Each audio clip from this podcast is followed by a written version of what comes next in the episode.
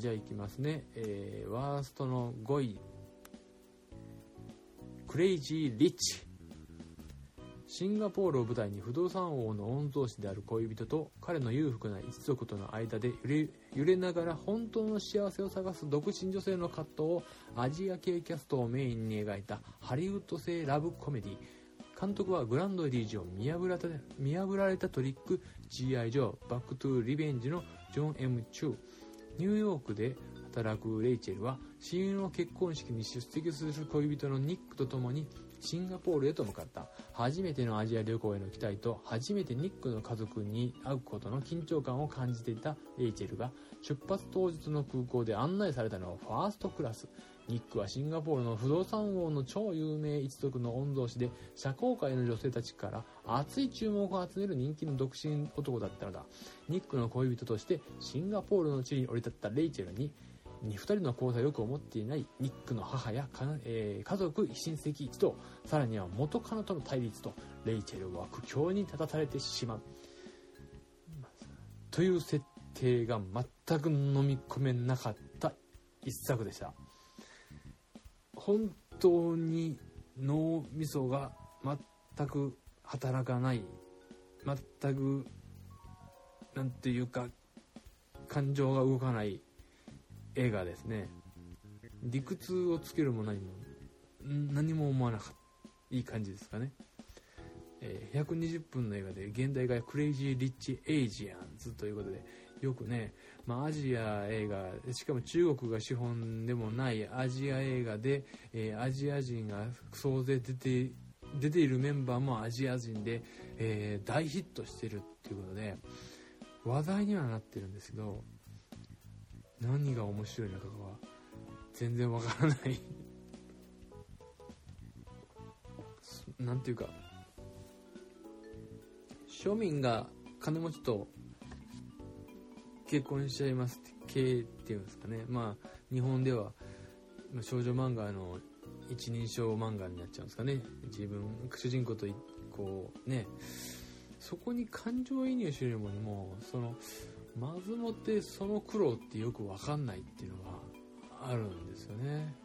顔が良くてモテててそれで苦労どうたらこうたらまあよく分かんないですよね、うん。まあ、家もちろん家のその縛りがあるだとか、えー、家家族ファミリーによる呪いみたいなとかまああるんでしょうけどそれがまあ全然入ってこなくてもう本当に多分まあねスタイリッシュに撮ってるからかなっていうのもあってね全然、入ってこない本当に無っていう感じですね。ない。何もない。何も思わないし。っていう感じで終わってしまった映画ですね。本当に本当にこんな感じでした。はい。まあ誰かとこの映画について語れって言われても多分ふーんって聞く話聞くだけのあのー、会話しかできないやろうなっていう感じでした。はい。次はベストでは5位ですね。ベストの5位の方いきます。ベスト5位はえ幸せの絵の具愛を描く人。モード・ルイス。カナダの女性画家モード・ルイスと彼女の夫の半生をブルージャスミンのサリー・ホーキンスと6歳の僕が大人になるまでのイーサン・ホークの共演で描いた人間ドラマ。カナダ東部の小さな町でおばと暮らすモードは買い物中に見かけた家政婦募集の広告を貼り出したエベレットに興味を抱き彼が暮らす町外れの小屋に押しかける。子供の頃から重度のリウマチを患っているモード。孤児院育ちで学もないエベレット。そんな2人の同居生活はトラブルの連続だったがはみ出し者の2人は互いを認め合い結婚する。そしてある時魚の行商を営むエベレットのエベレットの顧客であるサンドラが2人の家を訪れる。モードの部屋の壁に描いた鶏の絵を見て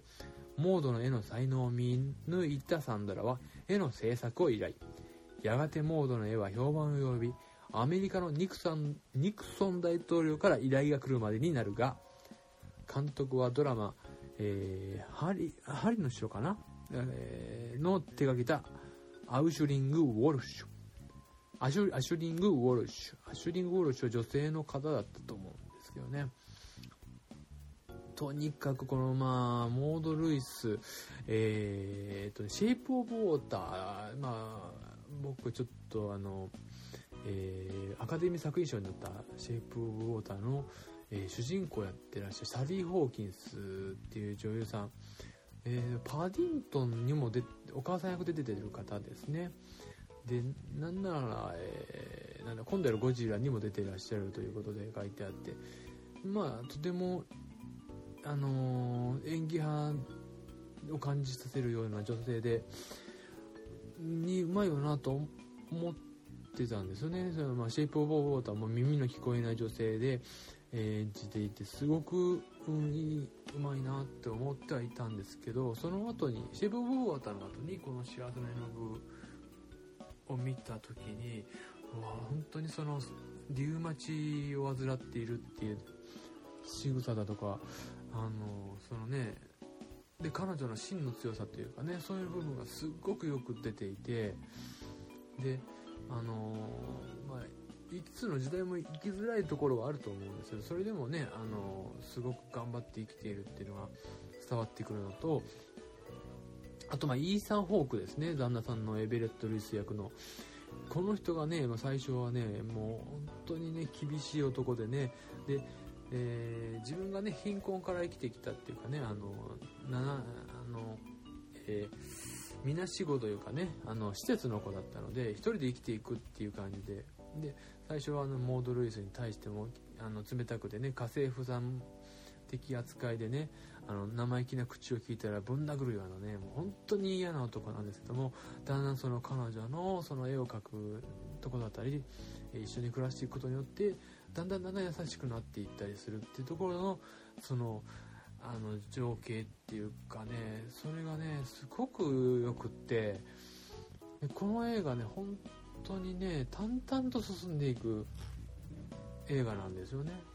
で2人の流れ。たまにこう時代がスッて流れたりするんですけどそれがちゃんとあの仕草やあの表情や、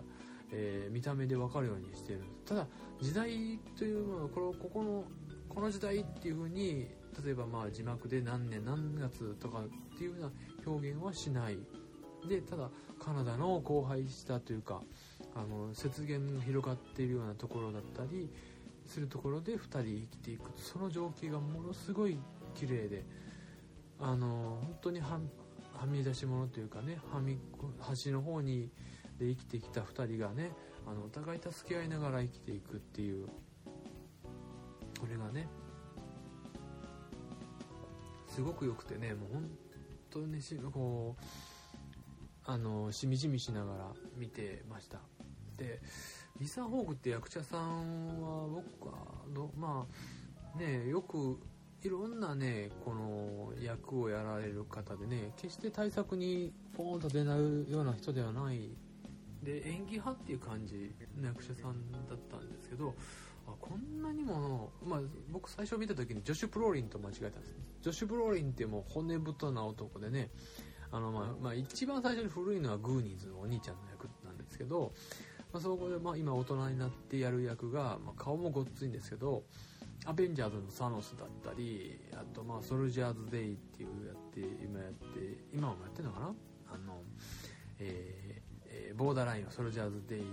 えー、麻薬捜査官だったりとかデッドプールでもね、あの悪役だったりとかもうごっつごりの人が、えー、その人と僕最初間違えててああまたこれジョッシュ・ブロリンいい役やってんなって思ったらイーサン・ホークだって。あイーサン・ホークってこんなゴリッゴリのなんか男のぶといこんなに、まあ、男っぽさは前からあったんですけどこんなのぶとい男の役できるんだなってね。それまたねなんていうかねその不器用なところに優しさが見えるところがねすっごくよくって。で僕も本当に最後の最後ラストのあのところであのあることもよくあるんですけど最後のまああることがあってでまあ、イーサン・ホークがあるものをペロってめくるんですよね、えー、それをねめくってみたらっていうところで僕もうそこでもう涙がグワーって出て胸がいっぱいになっちゃった。これはすっごくいい映画だな。いいもの見たなっていうね。でモードレスっていうその女性の絵は多分うーんインターネットでねパッてモードルイスって検索してもらえれば出てくると思うんですけどみんな見たことあると思うんです。ただ名前を知らないっていうだけで見たことがあると思うので、うん、その彼女の半あの人生っていうかですかね、うん、でねあの実際のモードレスさんとサリー・ホーキンスは似てないですね。顔とかも。ただ、うん、もっと小柄ですしね。リウマチっていうのが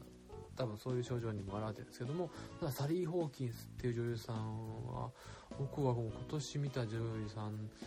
そうねあのの中では、えー、海外ではもう一番心惹かれたかなっていう女優さんになりましたね。はい。まあ女優さんの一人って言っときましょうか。はい。ということでした。はい。えー、これでベスト5ワースト5来ました、えー、次がえー、じゃあワースト44位の方ですね。4位は未来の未来。化け物の子狼子供の雨と雪の細田守監督が手掛けるオリジナルの超長編劇場用アニメーション。甘えん坊の4歳の男児くんちゃんと未来からやってきた成長した妹未来の2人が繰り広げる不思議な冒険を通して様々な家族の愛の形を描く。とある都会の片隅小さな庭に小さな木の生えた小さな家に暮らす4歳のくんちゃんは生まれたばかりの妹に両親の愛情を奪われ戸惑いの日々を過ごしていた。そんな彼の前にある日学生の仕事、えー、学生の姿をした少女が現れる。彼女は未来からやってきた妹未来だった。未来に導かれ時を超えた冒険に出たくんちゃんはかつて王子だったという謎の男や幼い頃の母青年時代の祖父母など不思議祖父祖父曽祖父か。曽祖父など不思議な出会いを果たしていく。これがアニメ初挑戦の上白石萌歌がくんちゃん。細田作品は3度目となる黒木春が未来の担当を未来の声を担当。両親役に星野源麻生久美子。曽祖父母役に宮崎美子役所講師3年に一度3年に一度の細田細田守細田守まつりと僕は方々で言ってるんですけど前回の化け物の子。まあこれ自体もね僕もそんなにあのー、本当に落ち込むぐらいうんでして、まあ、狼子供のその前の狼子供の雨と雪がめちゃくちゃ好きでもう10回ぐらい劇場で見に行ったっていうぐらい好きだったので、まあ、その反動があって余計に化け物の子のねそのエンターテインメントを発していながらリアリティをなくして、えー、なんていうかな、もう、みんないい人にしちゃうんですよね、細田守ってね。みんないい人にするんですけど、僕はそこに、えー、なんていうかな、責任がないリアリティって嫌いなんですよね。何かを起こしたからには、やっぱり、何か代償を払わないといけない、10日交換じゃないですけど、それがね、細田守作品において悪い部分に働く部分があって、それが化け物の子の僕が一番苦手なところであってうん。で今回の場合はもううんまあ細田さん自身のその子育ての影響というものをもちろん感じるんですけどただそのぶつ切りぶつ切りのその物語の展開っていうのがすっごく邪魔というかあの流れを邪魔しててでまあそのただただわがままな子供のその姿を見せられてるっていうのがまあ不愉快になるっていうかうーん本当にもうまあ1回しか見てなくいからもう記憶がだいぶ薄れてきてる部分もあるんですけどとにかくその自分の手法っていうものは数限りなく使ってきてるんですけどだいぶ今回その手法も限定されてきた上に新しいものを見せられなくなってきてるなっていうのがあってで、えーえー、そうですね。まああとはまあ役者陣の使い方そうなのかっていうね。どうしてもその細田守さんがやっぱり一度業界から干され干されたというか干されかけたというかいうのにあって何日かあの食べなければ食べさせていくっていうのが大事っていうのは分かるんですけどあまりにも東方東方の行き過ぎその聞き過ぎてんじゃないかなっていうね。まあ上白石萌歌がまあ僕はもちろん良くないとは思うんですけど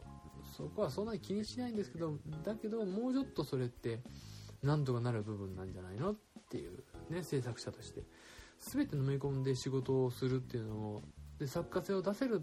監督原作脚本もやって作家性を出してるのにいざ声の出演となった時に本当にそれで良かったのかなっていうね。まあもちろんその、えー、声優さんを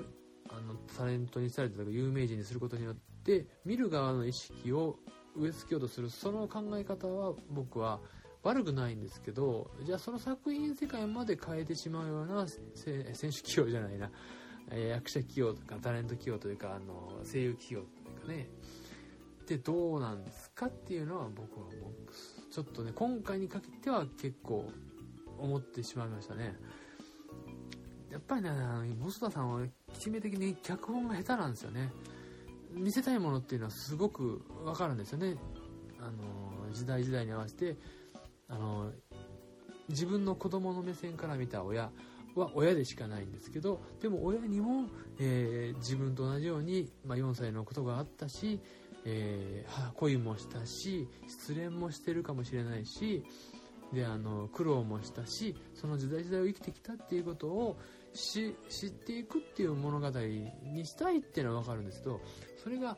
いざ脚本にした時に流れるようにできなかったりだとかあぶつぶりだったとか例えばもっとこうした方が面白いだとかあるのにそれができないんですよね。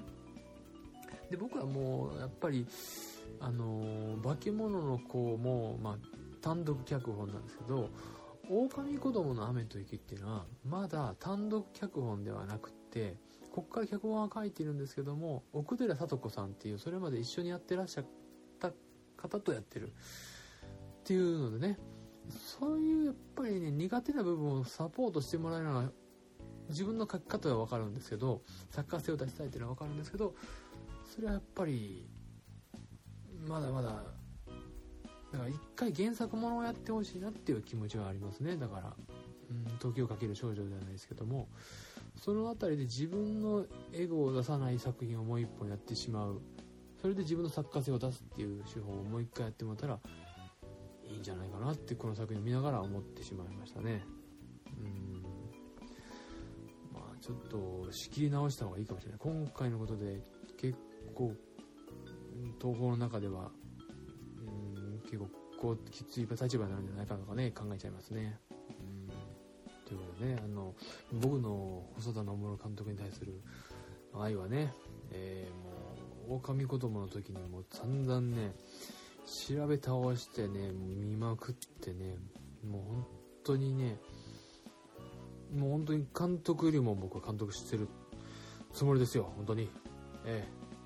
丸山、えー、正雄さんのところに帰ってきてね、一緒に映画作ってください、本当に。いい映画作りますから。おえね、この世界の片隅にね、やって、丸山正雄さんまだ。もうもう早くね、丸山さんも70歳超えてましたから、細田守監督と一緒にね、一緒にや一緒にやってください。ということでお願いします。監督と、うん、言いたいですね。もう一回東宝をやめましょう、うん、年一であの監督、えー、原作ものをやっていって3本ぐらい作りましょう。もういっぱい作ってください。お願いします。監督。ということで、えー、ワーストの4位。えー、未来の未来でしたえではワーストのあごめんなさいはい、次いきます。次は、ベスト4位ですね。ベストの方の4位。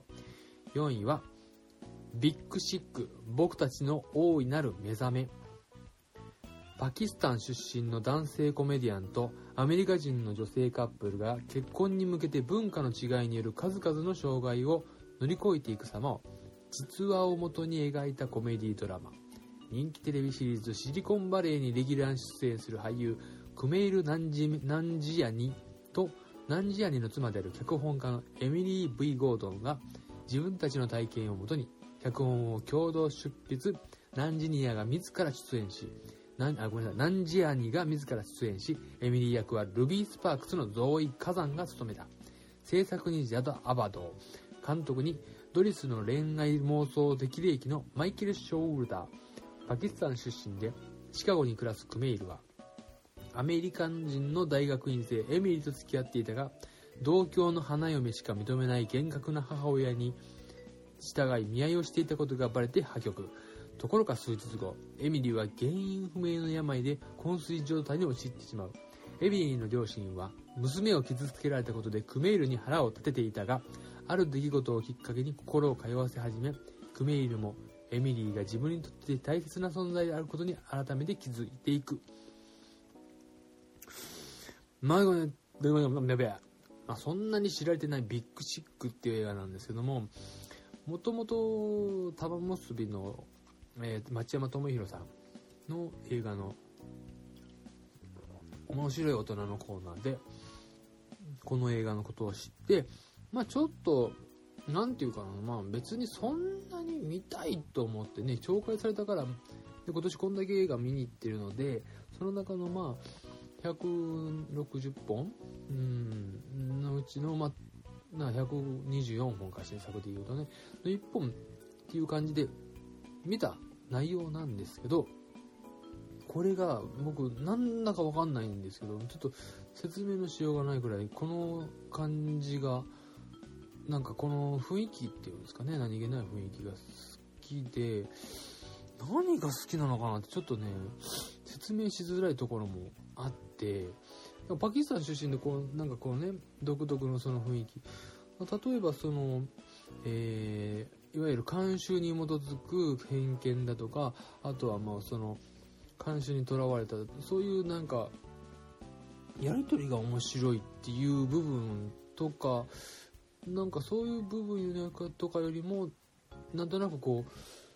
親人と人とのそのね 関わり合いがいろんある日突然パッてねある事件をもとに治っていくだとかちょっとした人間の関係性っていうんですかね。そういうのがなんとなくこうハマった部分があったのかなっていうのがあって、まあ、それがちょっとかんそのパキスタン出身の、まあ、厳格な父親母親との、えー、誠意で、まあ、彼女との仲が一時ダメになるっていうところであって、まあ、そこ以降その彼女のお父さんとお母さんこれをですねえー、っとね、まあ、お父さんの方は、えー、そうでもないですけど、お母さんがホリーハンターっていう女優さんがやってらして、僕あんまり知らなかったんですけども、でこの方ちょっとちお父さんが大きいせいか、うん、結構小さめに見えるんですよね。でこの小さめに見えるんですけど、すごい勝ち気な女性で、でこの方がすっごい僕、すっごい、まあ先ほどね、えー、モードレースやりました、えーサリー、えー、サリー・ジェンキンスか。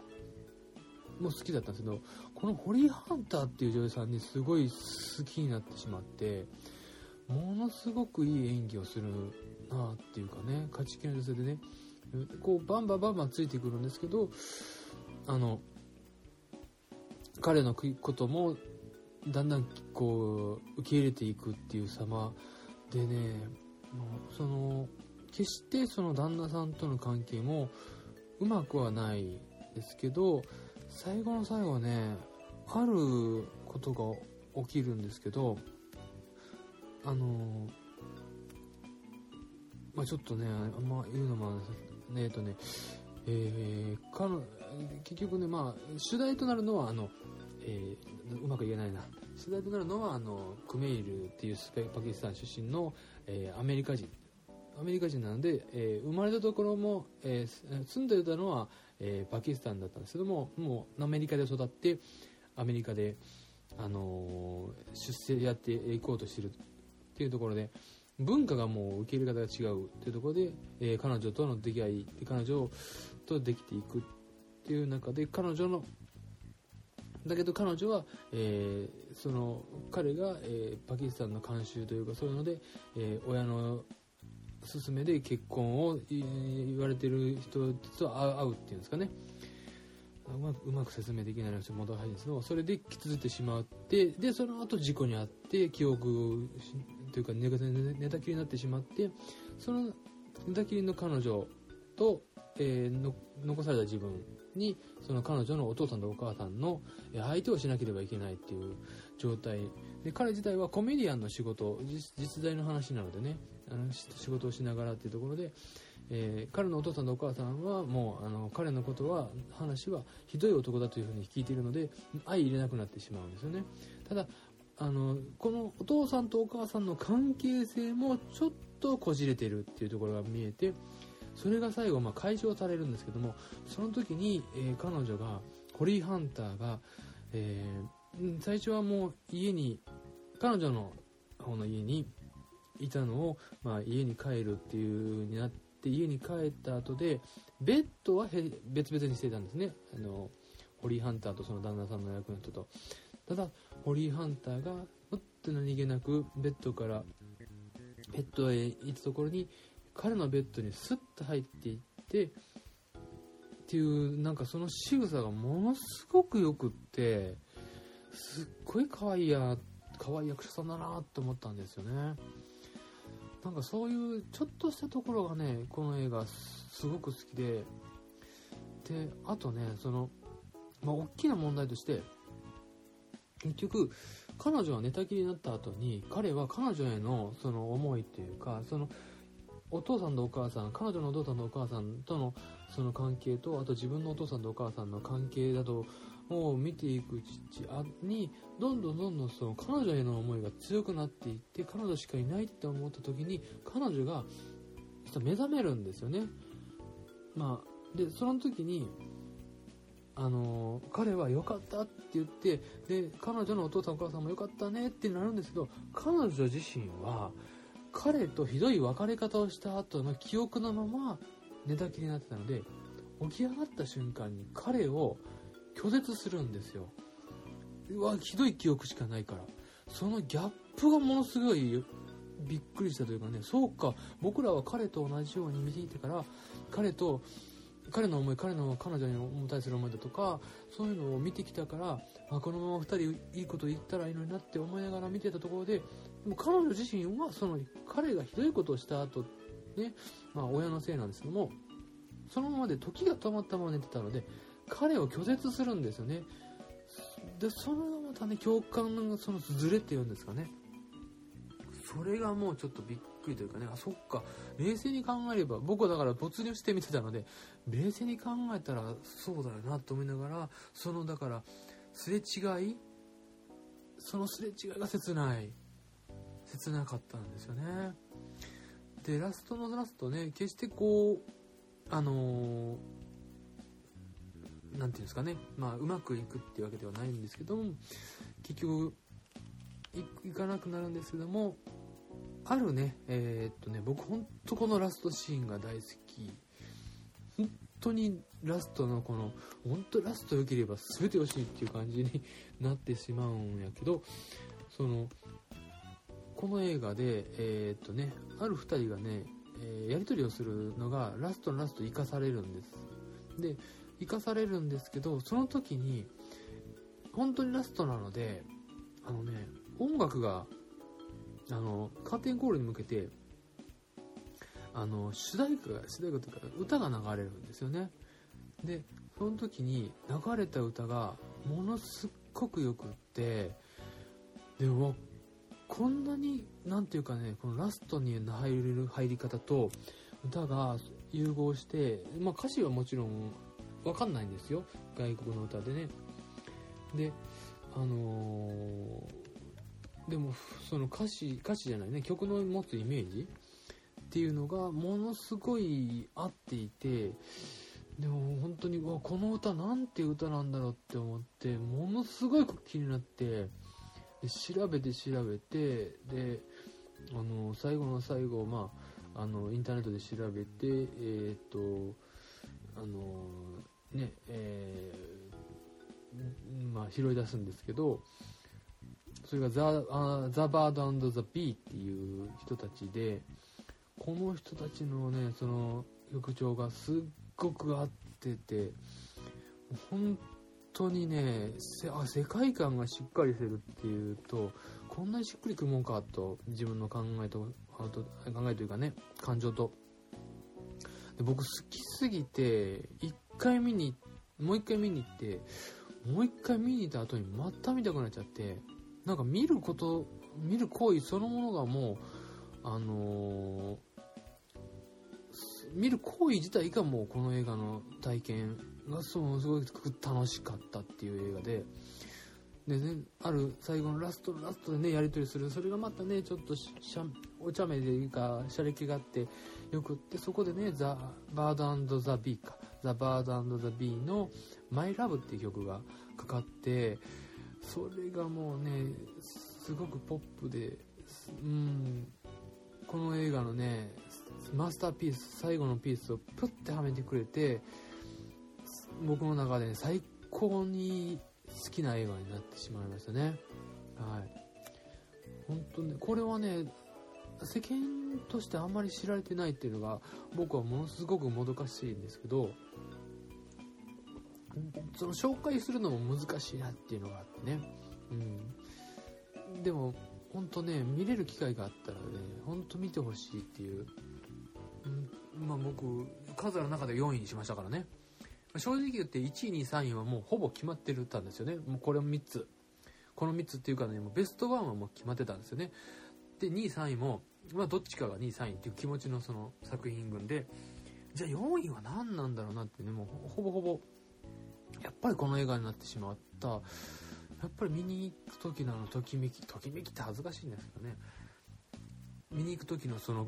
聞いてる見てる時のあの感情3回4回見てもやっぱり気持ちがねこうね急こう苦し見終わった後の高揚感ですね。もう気持ちがいいんですよね。こう音がはまる瞬間。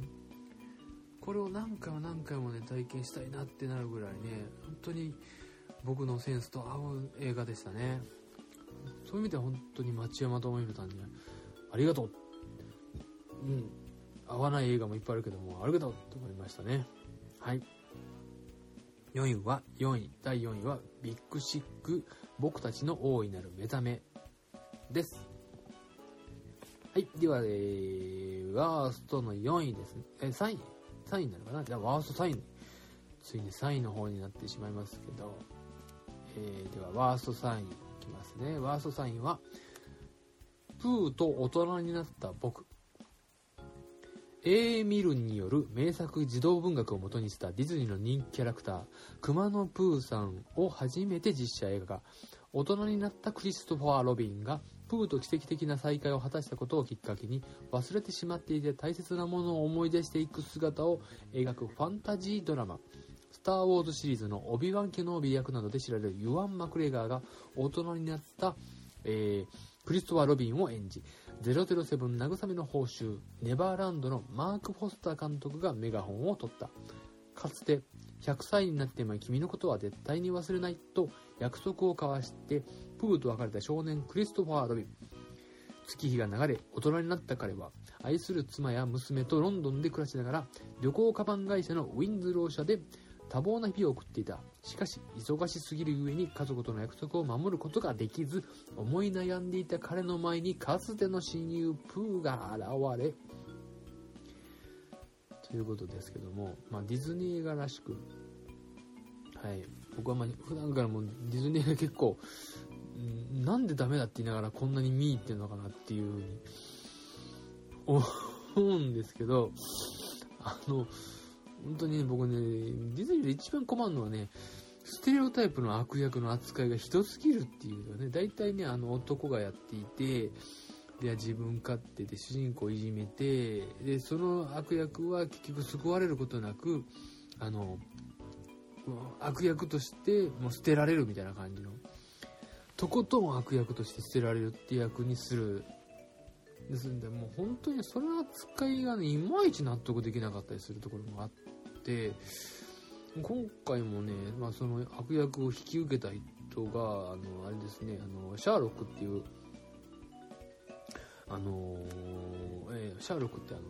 BBC が作ったね今ベネディクトベネディクト・カンバーバッチっていうね今一番言いたい名前ベネディクト・カンバーバッチのシャーロックのお兄さん役をやったマーク・ゲイティスさんですね。今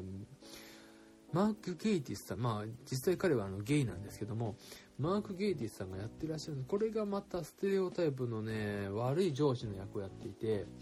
でまたねそれが最後の最後ねまあいやらしい役やってこうやって打って持っていくっていうところでなんかね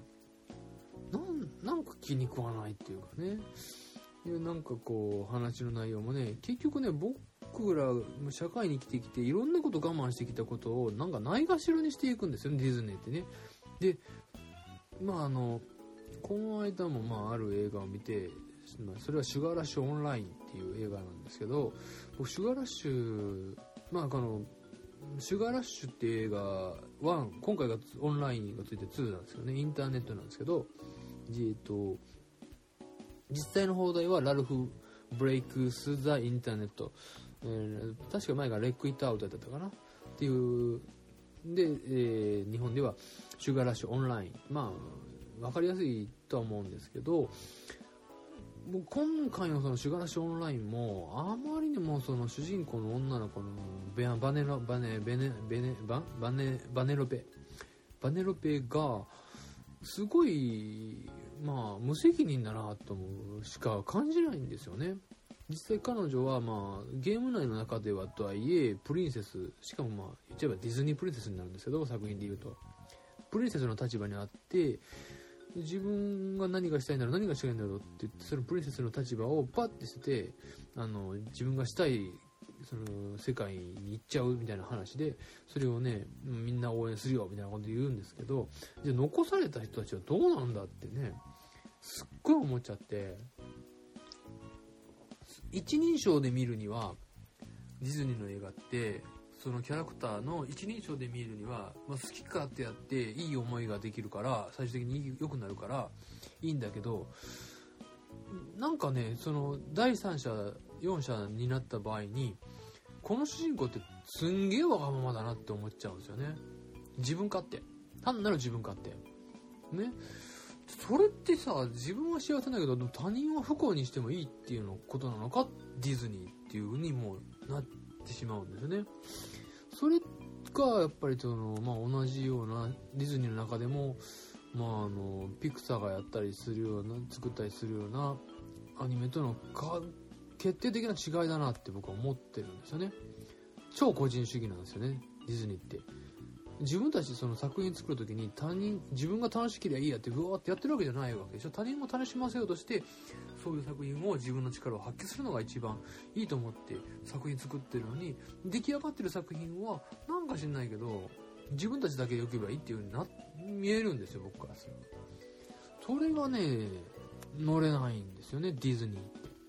毎回そのあの CG だとかやっぱりトップクラスなんでね、映像技術だとかそういうのはいいんだけど時代に合わせてこういう話にしましたっていう風に出すものが全然飲み込めなくってうんそのなんだ美女と野獣にしてもねだいぶ美女と野獣も僕はあのワースト1位だったかなあの時したぐらい僕はもう嫌いなのでなんでそんなことをするのかなっていう気持ちの方がすごく強いんですよね。だからねもう少しねあのー、なんかいい人いないのかなと思っちゃうんですよね。うん。という理由ですね僕が。プーと大人れた僕とシュガーラッシュオンライン。この、まあ、ディズニー作品。まあくくってディズニー作品って言いますけど。でこのあのー、えー、っとクリストファー・ロビンえー、プーと大人になった僕と、えー、同じ、ほぼ同じ時期に、えー、グッバイ・クリストファー・ロビンっていう映画があって、これが残念なことに DVD でしかやってなくってそれを聞いたんで僕借りてみたんですけどこちらはめちゃくちゃ良かったんですよ。こちらはイギリスの映画なんですけど、えー、ドナドーナル・グリーソン僕ドーナル・グリーソン大好きなんでめちゃくちゃ好きなんですけどあのいわゆるいわゆる僕が好きだあの何年か前にもうベストワンツー2かな？2にしたあのアバウトタイム愛おしい時間についてっていう映画の主人公の男の人が出て毎回この映画ね年1回見て泣くっていう風にね習慣を、うん、ついてしまったんですけどあと「スター・ウォーズ」のねあの新しい方の「スター・ウォーズの」あの間抜けなね司令官みたいなやつやってたり。で今年だとあの「ピーター・ラビット」っていう映画。ピーターえっとピーター・ラビットっていう映画であの意地悪な隣人だったね男ね。何しかまあいろいろ今出ててブルックリンっていう映画でも良かったですね。でそういうねいい役者さんが出ててなぜ劇場公開してくれなかったって本当に思うぐらいねこっちの方もあの、えー、こっちの方は、えー、AA ミルンの実際の電気を元にしてるんですけどこれがもうね途中でねあの、まあ、ラストのシーンもすっごいいいんですけど本当ベストに入れたかったぐらいに好きな作品でで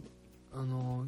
局彼のねトラウマっていうのが、えー、プーさんを作るんですけどそのプーさんっていう作品はクリストファー・ロビンっていうのは、えー、彼自身の本当の子供の名前なので世界一それがヒットしたことによってプーさんがヒットしたことによって世界一有名な子が子供になってしまってその子供が苦労してしまうんですよねその名前で。どこに行ってもあのクリストファー・ロビンか言われてしまうって。で実際彼は戦争で傷ついてクリストファー・ロビンあごめんなさい。グマのプーさんっていう作品を作って子供のために作ったのにその彼が作ったものが自分の子供をその傷つけてしまってで彼自身はどうなるかっていうとえー、クリストファー・ロビンの息子自身はその自分のそのクリストファー・ロビンっていう名前を消したいがために一平外になるって言って戦争に行くっていうねで自分が憎んだ戦争に息子が行ってしまうっていうね見る見るんがね。そこがもう切なくてねたまんないんですよ。本当にね。で最終的に今どうなるこの映画ぜひね、ディビデオで見てほしい。映画なんですね。僕、グッバイ・クリストファー・ロビン。これでね、あの、まあ、彼の人生がね、ほんとこんな話ってあるんだなって思いながら見てたんで、ほんと、熊野ブーさん関連でいくと、もう、グッバイ・クリストファー・ロビンの方が、あの、プー太郎じゃねえや、え、なんだったっけ。あっちの、あの、プーと大人になった僕の100倍実話もの好きでしょみんな。だからもう実話ものならプーと大人になって僕は嘘ですからねでも。作った話ですから。作った話ですから。だからそれに比べればグッバイクリストファー・ロビン。こちらはもう本当にいい映画。こういう映画をね地味でもやってほしいもうディズニー作れんかねこれは。っていうね。本当にえっ、ー、とねワースト語っていうのがベスト語っていうのが分かりづらくなっちゃうんですけど本当反面教師じゃないですけど反対側にある映画として「グッバイ・クリストファー・ロビン」これぜひ見てほしいですね。はい、えー、ワースト3は、えー、熊野プーさん。プーと大人だった僕とシュガーラッシュオンライン。はい。でした。えー、人のプーは好きなんですけどねあの健康版のやつ。人のプー。人のプー人のプー。まるまる太ったただのおっさんっていう歌ね。ね、うん、今もうやらないでしょうけどね、うん、はい。ということで、えー、次。ベスト。ついに3いきますね。ベスト3は